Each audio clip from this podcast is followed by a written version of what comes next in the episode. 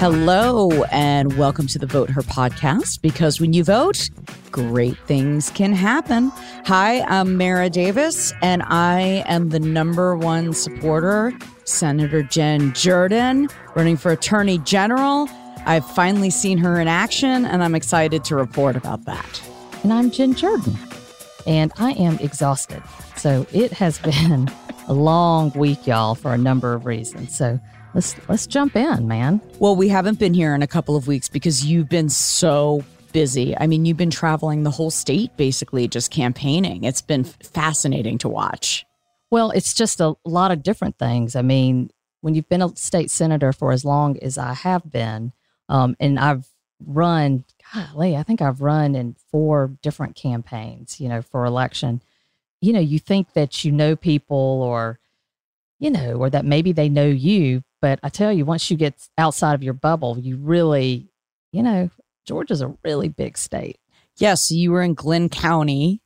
Yeah. You yeah. did a big event with the Glynn County Democrats. Yeah, they're great down there. I mean, what's fascinating is that because of the way the districts have been drawn, there's no way that they are going to have a Democrat represent them in the, the state house or Senate. But they've realized their value from a statewide perspective. And so, you know, that's that's where they're getting their juice from and where they're getting energized. So it was a really it was a really good event. And my Aunt Louise was there to greet you, which I was excited. I even had, you know, a, a Senator Jen fan all the way in Brunswick, Georgia. Yeah, it was just it was really really interesting to see different people and hear different things and and you know they were having mayoral um, races coming up and they're super pumped. So it was just kind of one of those things when you get outside of the bubble, when you kind of get outside of the campaign basement.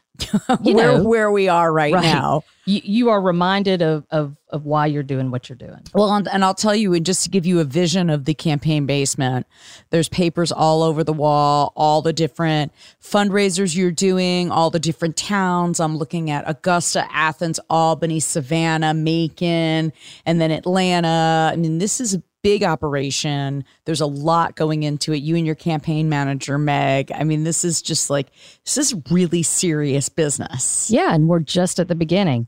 I mean, it's, it's been, it's been interesting for me because a lot of folks have been so focused on Abrams um, getting into the race, but Abrams doesn't have to do what I have to do.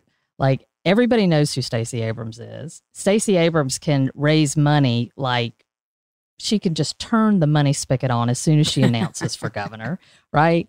I am someone that is in in an unknown, you know, across the state, and so I have to get out. I need to meet people. I need to raise money, and that takes time. You need you need a a pretty significant runway for that. So that's why we're that's why we're hitting the road now. Well, it's really been fascinating to learn along the way. I went to a fundraiser for you at Senator Elena Parent's house last night, hosted by Sherry Boston, the district attorney of DeKalb County, and I was so amazing to meet her in person. It was like she's she's she's she's a badass. I, I mean, have we'll to say, say I was kind of and it was incredibly meet Senator Parent too, and her home is beautiful. And it was just like it was the party was so great. But I think I was like very starstruck by Sherry Boston. I really was. What a woman! What power! Well, she's it, it's you know I don't know who we were talking about. Somebody was saying the same thing about Tish James, right? Right. Like when she walks in the room, you're like, yeah, uh, I want to know that person. Yes. Um, and Sherry is very much that type of energy and personality, and she's lovely. I mean, lovely. She's, she's she's really really a wonderful person. Okay, so I go into the party and I didn't know anybody really. It's outside. Let's be clear. It was outside. People were vaccinated, so I just want to kind of. That's right. It was totally COVID safe. I was so excited to see other humans and like be at an event with like mingling with people and meeting and greeting, and one common thread that I got from several of the women attorneys that I met is that so many of them said to me, Yes, I know Jen because she called me and said, I have to know you. I heard you were great at XYZ. Then I heard it from one person. Then I heard it from somebody else. And then I heard from another woman who was like, When I was a young lawyer and I needed advice, Jen was there for me. So it was just like a recurring theme of how supportive you've been of of other women attorneys. Look, it's hard. It's hard to be an attorney. It's especially hard to be in a field like trial work where I mean, you want to talk about a subset of a subset where 99% of trial lawyers are, are men. And they also refer work to each other then because they are friends with each other.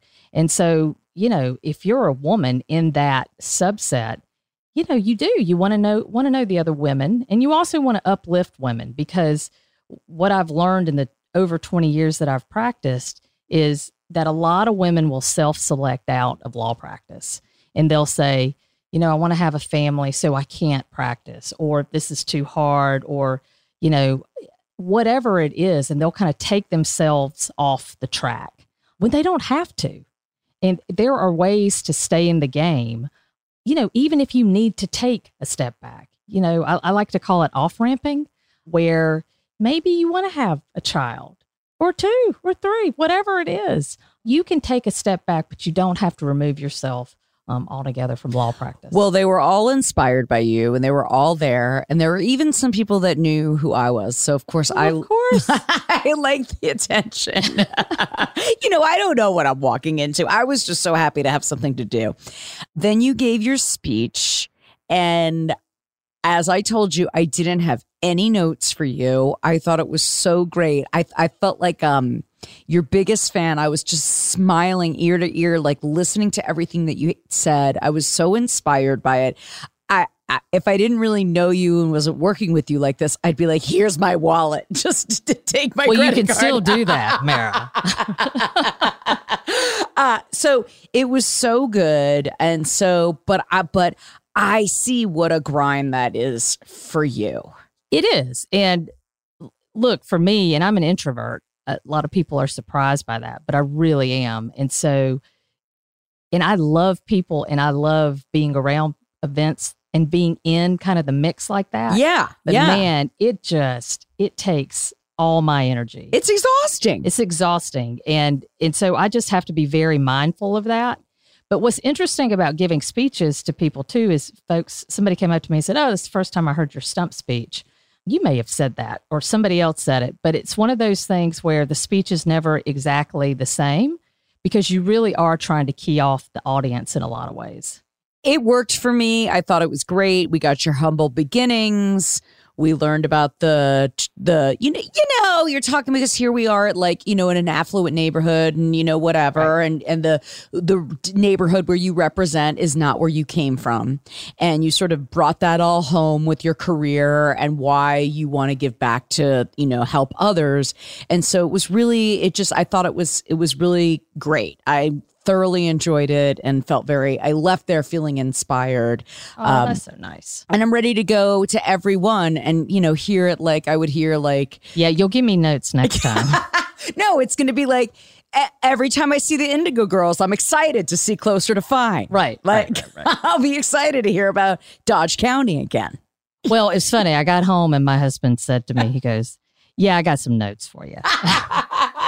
but isn't it always the the husbands that you know they know you the best they love you the most and they're rooting for you the most right. and you do have to listen to them because i would say 98% of the time they are right especially when it comes to oh, you know what you're doing and and he knows he knows what's up well and he's seen you know he's seen me when i'm really on and when yes. i'm really not on and there's all kinds of things in between and so, you know, and we're working on this speech as yeah. we go because you do want it to be a speech that can that anybody can relate to in some way.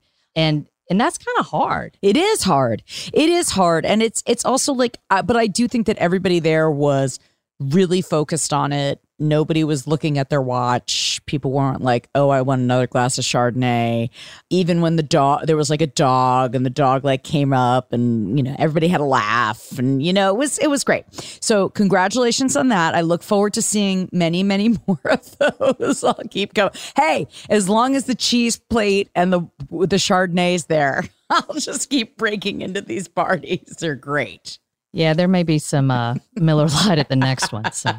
okay, so let's talk about some of the things that are going on. That's why we're not going to have a guest today because we wanted to catch up on what Jen's been up to and some of the issues that we've been facing.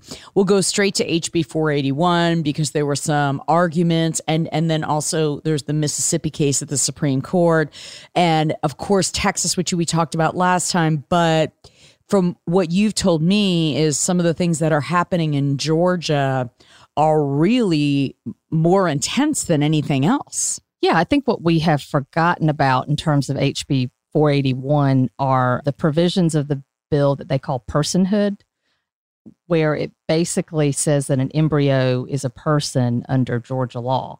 And so if you think about kind of all the various ways that could play out, for example, you know, a woman driving in the HOV lane who can say, Well, I'm pregnant, you know, whatever it is. Think about any provision of law that that actually applies to people, which almost all of them do, would apply to an embryo. And it really kind of upends the law. And I think that is the scariest part about HB 481 and it being upheld.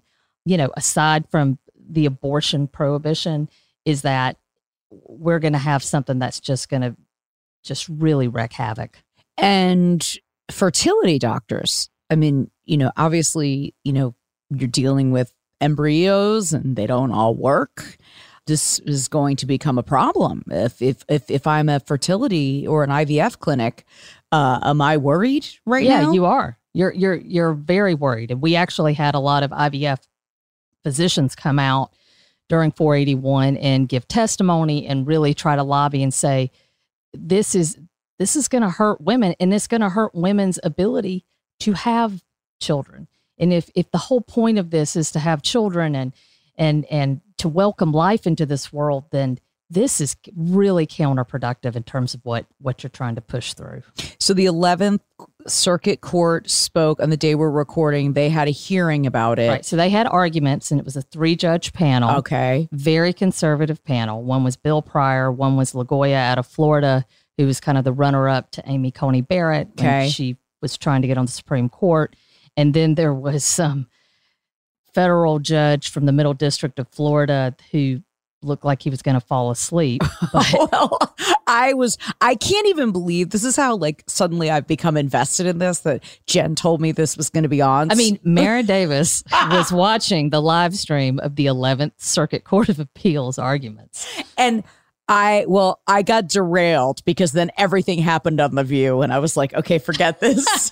but there's one man, I mean, he looked like he was gonna fall asleep. I, I just so you know, I text Jen a lot, but I only get a response for like every fifth text. And I said, somebody get that guy a Werther's original. And I got a response to that. Well, because I was thinking the same thing. yes. So, what did they decide? So, there will not be a decision for a few months normally. Um, I will say this that based on what uh, Judge Pryor, his questioning of the advocates, I think what they're going to do is they're going to just stay the case.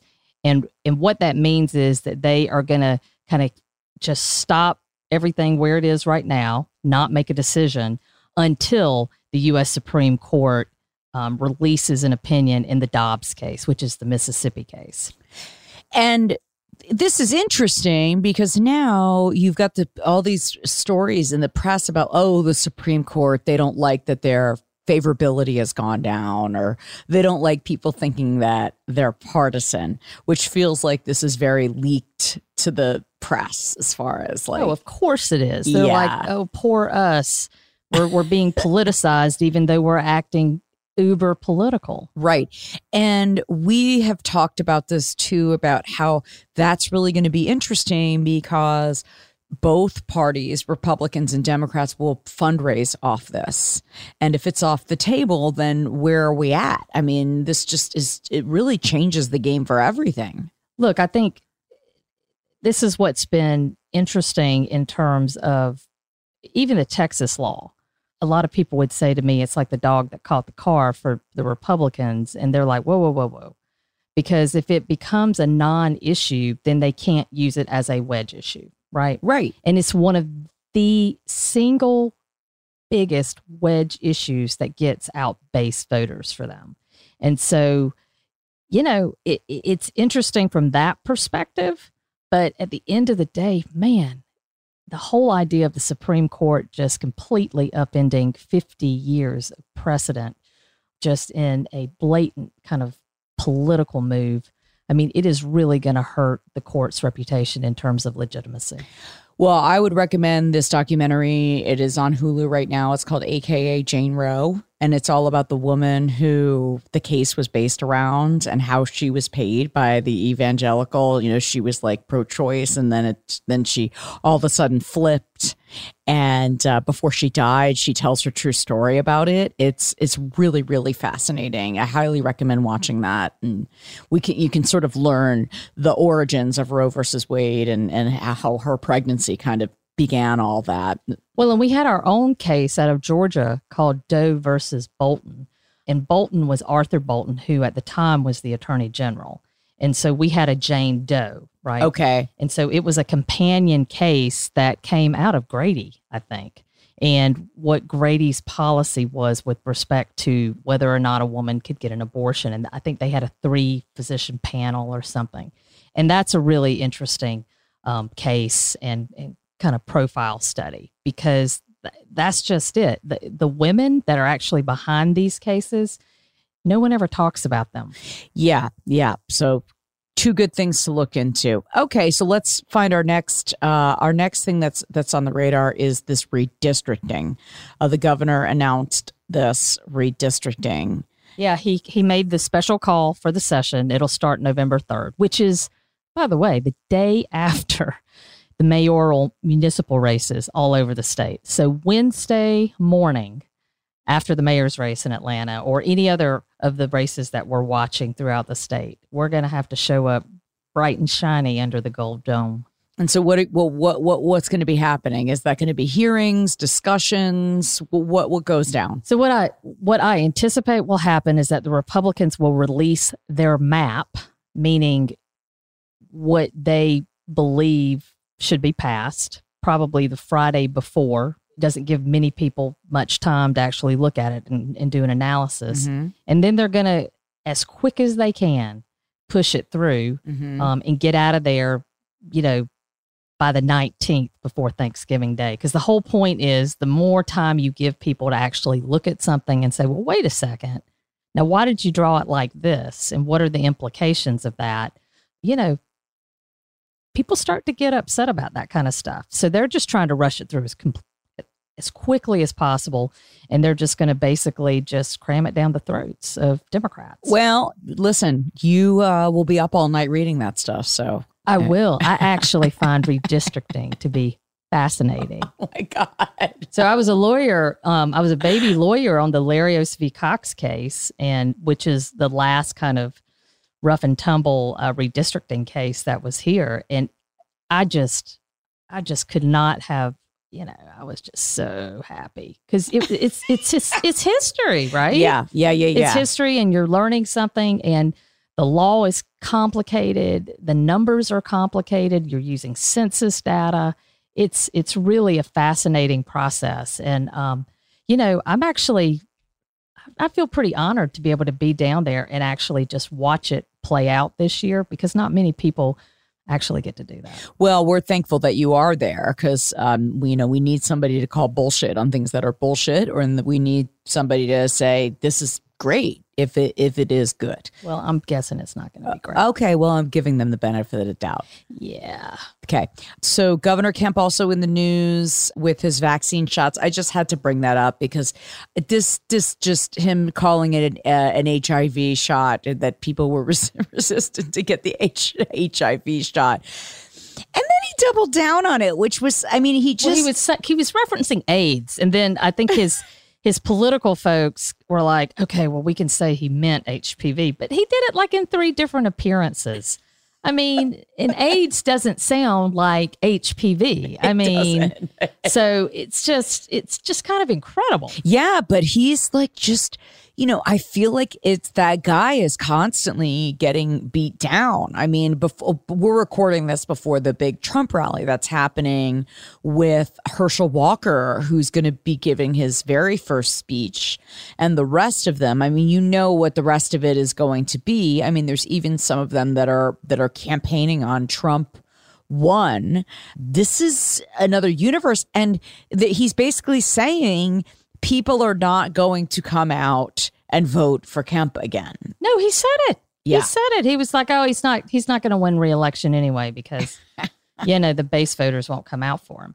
I mean, I I do not know what Brian Kemp did to Donald Trump, but man, Trump can hold a grudge like nothing I've ever seen. Oh uh, yeah, I mean, l- he's like a giant baby. You know when you there's like the most spoiled baby that like you can't that they just get everything that they want and if they don't get it there's a huge temper tantrum.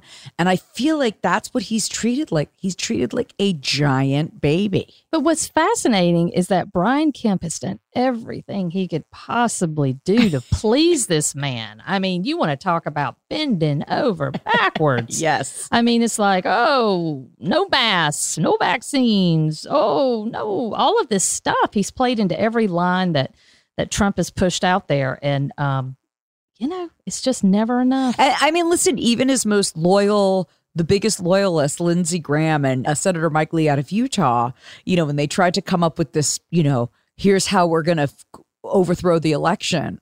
Here, here's how we're going to overthrow the government. yes. I mean, the fact that we're talking about this openly and that there are stories about how, well, this is this is the the ten step plan to how we're going to make sure that uh, we steal the election. And and it's just kind of just a story, just right. another day. Right. So is there anything to this? You know, there was an article in the AJC about, oh, you know, he could really be in big trouble for, you know, making that call saying, find me the votes, that, that because of these lawsuits, that he's really going to be in trouble. But I feel like nothing's ever going to happen to him ever. Yeah. The, the deal is, in terms of the law, absolutely. I mean, there are dozens of ways that the man has broken the law. Um, that there could be really serious, really serious allegations that have been made that can be proven, I believe. The, the problem is that, especially under Georgia law, you have to have a unanimous jury. And we see so this is more of a political issue than okay. it is a legal issue. Okay. The legal issue is, yeah, he's broken the law, and I Yep. think it's going to be pretty easy to prove. Okay. right? The problem is making the the decision of whether or not to go forward with the prosecution when you know you have to have unanimous jury verdict in the state, and we are so divided. And I can't imagine getting twelve people who would all see eye to eye Right. when it came to something to do with Donald Trump. Right. Okay, so let's shift over to COVID for a little bit and school boards. The good news is is that it seems like the COVID numbers seem to be coming down a little The, bit. the best news is is that it looks like the vaccine for the 5 to 11 year olds is going to come rolling out pretty soon. it's very exciting. It, it's incredible. It's incredible. But it's been interesting. There's still a lot of parents who are very hesitant about it. And I heard Dr. Leana Wen um, talking about how she had a deeper understanding for parents who were a little bit more concerned about not to rush to have their kids vaccinated. And What are your thoughts about? I mean, for me, I took my son to be vaccinated the minute he had a chance to. But for the Oh my little- gosh, I think on my child's birthday, Yeah, like I was yeah. like, you could not, I, I could not get a shot quick enough for my children. Right. So, but but here we are, you know, it's just a little more than half of the population is is vaccinated in Georgia. I don't even know where we are at this point. I don't think we're at 50%. I don't think so either. And and the problem is that I mean, it's it's wrecking havoc outside of the metro Atlanta area. Metro Atlanta, I think, is stabilizing a lot more quickly. I think it's I think we're over the worst everywhere, fingers crossed. But it's it's really bad. And it has hit our healthcare providers.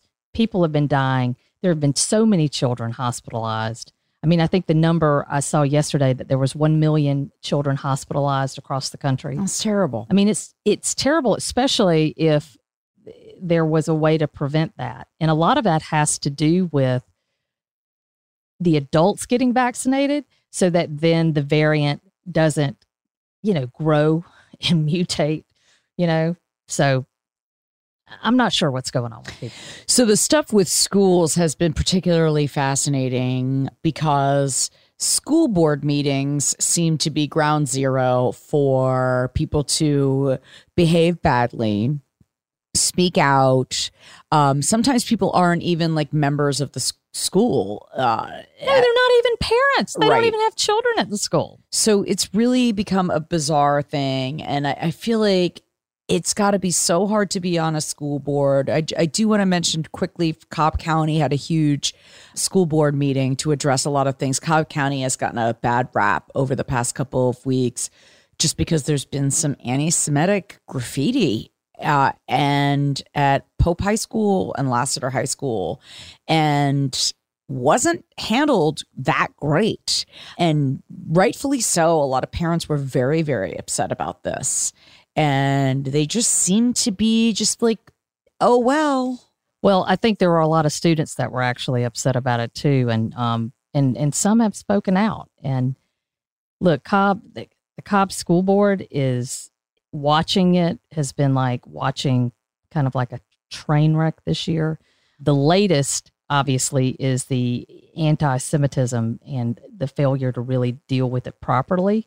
But the biggest story, really, to come out of there is just the complete lack of listening to scientists, listening to the medical professionals, mask, vaccinations, whatever it is. I mean, Cobb County is is one of the most diverse, vibrant counties in this state.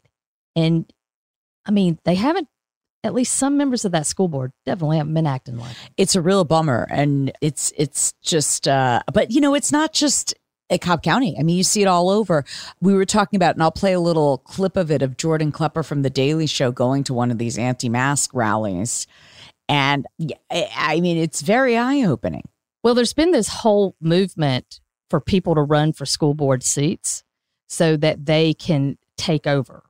You know, you're not going to vaccinate my kid. You're not going to make my kid, you know, mask up. You're not going to make my kid go to the bathroom or somebody else's bathroom. Whatever, whatever the the issue du jour of the Republican Party is of the day, it seems to have its place ground zero in the school systems of this country. And so there really has been a movement for, for there to be a takeover uh, of these local boards. And I mean, it, that's that's terrifying. Well, one clip from this was they're like, we don't want government in our schools. And they're like, well, you go to public schools. So the government isn't your schools. I mean, Yeah, that that thing. I don't co-parent with the government. Well, you don't want to co-parent with the government. Don't get pregnant in Texas, There we go. right? Don't get pregnant anywhere. Your kids go to private school. They're enrolled in public school. Isn't that kind of co-parenting with the government? No, it isn't. Because you know why? We have a board of education. We also elect who our officials are. We get to have a voice. Right. So you work with the government We do. in parenting decisions. yeah. Yeah. They're in public school. So you do kind of co-parent with the government. In that regard, I guess, yeah. If you want to say my taxes pay for that, yeah. But you're giving back your child tax credit. So You know, that whole civics, right? Yeah, it's it's really it's so bizarre. I mean, there's just I, I, I it's it's really a very scary thing. I think how doom scrolling and technology and social media has really is it's it's an epidemic. It's a crisis because people are being fed so much misinformation. Where um, I read something earlier, well, like people want to get people out of ICUs because they don't believe the doctors and nurses in there and they want to put them in hospice care so they can get the the horse medication i mean there's there's you know, it's and it's tough too when you read these stories of, you know, beloved mother of four, you know, dies and you know, it's you know, you have empathy for the kids. Well, I think one of the bigger issues too is the impact on other people. And I'm not even just talking about the virus, but even my campaign manager, her grandmother had an episode where she needed to be hospitalized and they could not get her a bed in the Wow. hospital. Wow. And it took forever for them to actually get her admitted so that she could be stabilized. And she's in her 90s. Ah, So it's one of these things where we're not even, let's take the virus out of it, whatever your politics, whatever. But when you have boards of health or public health officials saying, yeah, you should be a little bit careful, maybe you shouldn't get in a car wreck because there's not any room at the hospital for you. You know, we've really got to start thinking about how our individual behavior is affecting the public as a whole. it's a bizarre. We're an earth too. I say that all the time when I see and hear certain things that are like, like some of the stuff, you know, these kookaloos say, you know, from Marjorie Taylor Greene to JD Vance to that Josh Mandel from Ohio, from like people like Jody Hice here in Georgia, uh, Burt Jones. These guys, they're saying some crazy, crazy stuff. And people are like, yeah, okay, cool. Well, and the problem is, is that the primary system, especially on the on the Republican side, awards that. So the the people that are saying the craziest stuff will be on the stage with Donald Trump this weekend and will be lauded by him. So it's just like anything else. When people see that you're awarded for certain types of behavior, then that's the kind of behavior they have. But is the shine wearing off? Because here we are, like, look at, you know, and I know it's hard to take the California recall election and apply that to anything else because California is such a democratic state. But a lot of people came out and said they voted because of reproductive rights, that that is what motivated them to get out there. And, you know, is that an example? I mean, was that worth it? They wasted all of that money. Is is the Trump shine wearing off at this point? Yeah, I don't think that we can export any kind of political conclusion for Georgia from from, From- California. okay, I think it's we're just completely different, and I think what we're seeing with respect to Trump is that at least here in the state, at least for 22, he is going to play a major role Wow. for good or for bad. That's just oh, and while we're we're st- I, you know I hate to keep talking about him, but it's like the January sixth. There was a bunch of people who were subpoenaed. Mark Meadows, Steve Bannon. I think there were like five or six people. What if they don't show up? I mean, you know, that's what they do. Well, what's going to happen? How are they going to enforce that? Well, it depends on who subpoenaed them, you know, and there there is the power to put people in jail. Will they do it? I, I sure as hell would. That's awesome. Yeah, you know. I mean, well, you know, Mark Meadows, that one. I mean, it, it seems like he was really in on to January 6th. I mean, it seems like he really knew a lot more. Um, It, it it is an odd thing because I think that we're going to learn so much more yeah. about just how almost normalized this whole overturning the election, the January 6th insurrection, you know, putting Trump back into office, how how normalized talking about that stuff and coming up with a plan was in the highest office in the land and and and with some of the most powerful people at the Well, time. yeah, and they're all brainwashed. There was another piece I had seen. I'll play a little clip of it. This was on CBS Sunday Morning with Ted Koppel. He went to Mayberry, to North Carolina, the town Mount Airy, uh, North Carolina, to sort of see, you know, Mayberry, the good old days or whatever. And he's he's telling people like, uh, you know, people are like, we love the good old days. And he did bring up a good point. He was like, well, you know, it wasn't the good old days if you were black. And it wasn't the good old days if you were coming back from Vietnam. Like, you know, so we, you know, we have in our mind what the good old days are. And so people were, they were open to that, those conversations. But then he was at the end, he asks them about the election. Now, I, I know you came here to have a good time and not to talk politics, but uh, let me just ask you, as a matter of curiosity, how many of you think we had a fair election? No way.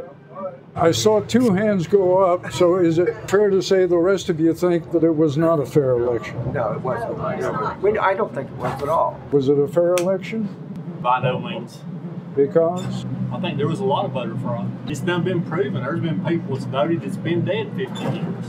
I think it's more the mail-in ballots. You don't know how much of those that were duplicated, triplicated, the whole bit. Look how many dead people voted for Biden. One question. It's a serious question, and I know you all will take it seriously. Tell me what you think happened on January 6th at Congress. They showed truckloads of people that they were bringing in for this. It was all staged, and that's how that started. They even showed pictures of it on the news about these vehicles coming in with all these BLM people. Yes, sir. You were starting to say. Disgrace our country. Whose fault was it? One writer did blame Donald Trump, but he was in a distinct minority. I think it was staged. We've been a lot of Just the Trump rallies. I don't understand why they're focusing so much on that one issue when there's so many cities that are being burned down every day by protesters. It's supposed to be peaceful, but it's all they're- focused on holding these two Murder, people. kill everybody that was there. Yeah. um, Hang them in jail. Put them in jail. We don't even watch news on TV anymore. we got away from it. We don't feel like that we are being told the truth. No. And they're, I mean, it's really very troubling. They're all in denying. So these people are still brainwashed and they're still going to be brainwashed. No, and you you were talking about social media. I think I think that is we are going to ha- really have to have a reckoning in this country about the role that that social media has played in terms of misinformation and and the brainwashing of of our electorate and our people. Because if we don't have a reckoning then we're really going to see our democracy continue to crumble because we can't sustain it when we just let this kind of I mean it really it's almost worse than COVID in terms of a virus. It is. I mean, it is. and it's killing It, us. it is. And watching the people who say that, you know that some of these people are probably very good people at their core, at their hearts, uh, and and it's just they've been taken over by this giant monster. Okay, let's wrap this up with two things that are fun. One is the governor of West Virginia. I don't know if you've because I know you're a bulldog fan. Um, and have you seen Baby Dog? I've seen pictures. This is just a little clip of Governor Jim Justice in West Virginia and Baby Dog. If you won't do it for your family, you've got to get vaccinated for baby Dog. That's all there is to it. Now, she wants you vaccinated so badly, and she's going to absolutely be the one to lead us through on this, all these incentives. And without any question, she'll give you a high five right now, but you have got to get yourself vaccinated. Now, here's my thing you've got Georgia, where we are the Bulldogs. The First Lady, Marty Kemp, is an animal advocate. She's a rescue advocate. That's one of her main causes. I don't understand why they can't have fun and do something like this. well, because then you actually have to advocate for people to get vaccines, right? Yes. I mean, even e- did you see the the um, where Monica Pearson was with the governor and they did a little? It's like a PSA. Oh, no. Yeah, yeah. So Ooh, where's that? It was on Twitter. So Oh, I'm look going to at- pull that yeah. and play it now. I'm Governor Brian Kemp. And I'm First Lady of Georgia, Marty Kemp. We're joined by a very special guest today who has an important message. Hi, I'm Monica Kaufman Pearson. We are all vaccinated against COVID-19. Illness caused by COVID 19 affects our citizens, schools, healthcare heroes, businesses, and our state's economy. That's why we are all encouraging Georgians to learn about the benefits of being vaccinated.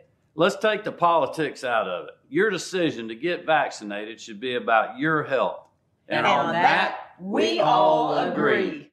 So what's fascinating is that Kemp basically is still sticking with the whole line of go and talk to a trusted medical professional for a vaccine. He can't say the words "go get a vaccination." Oh, wow. I got to call Monica about that. Oh, I bet she's got some backstory. Uh, wow. Well, you know what? Props to Monica Pearson. We got to have her back on again because she's just so much fun. She's so open minded and so bright. Well, and she's seen so much just Yes. from where, you know, what her job was for so many years and has met so many incredible people and probably some people that aren't so incredible. Yeah, she's just a phenomenal woman. Okay, and finally, here's some nice news for you to leave with. There's uh, now Georgia is offering a daily bird forecast. Now, I love this, Jen, because I love birds. The Georgia Audubon Society has a bird forecast, so you can see what birds are coming in and out. And I think this is awesome. All the birds that are migrating in, everything from songbirds to sparrows to warblers. I mean, this is amazing. It's like every time we do this podcast, I'm, I'm just blown away by something else that I would never have thought about you, Mara. Through the pandemic, I you know, I walk so much and these hawks absolutely blow my mind. They are so stunning and spectacular. And you know, they're eyeing your dogs. I mean, they're they're like oh, looking Oh, I know. They're looking for vermin. But the fact that they just know exactly what they're doing and nobody can mess with them, I am super into a bird report. So what have we learned? We've learned about your campaigning. We've learned about HB 481, redistricting, baby dog, Yeah, baby dog. school board meetings, and birds. I mean, look, this is this is the deal for people who are listening to us. This is a Friday. It's beautiful outside. We're very tired. And we're really just talking to each other. Well, I'm just so glad that uh, that you're here and that you want to still do this podcast. Everybody go to Jen, the number four GA. If you have a dollar, just give it to Jen because she's going to get the work done. I'm opening my wallet. You should too. We're going to keep being here. Thanks, Christina Loringer, for producing and putting up with us. And I am actually on Jen's calendar every other week to record this podcast so we can keep it going because you're a very busy woman. I am, but you know what? We we got to keep this going. Got to keep it going. Got to keep talking about birds. Got to keep tweeting. We'll talk to you soon.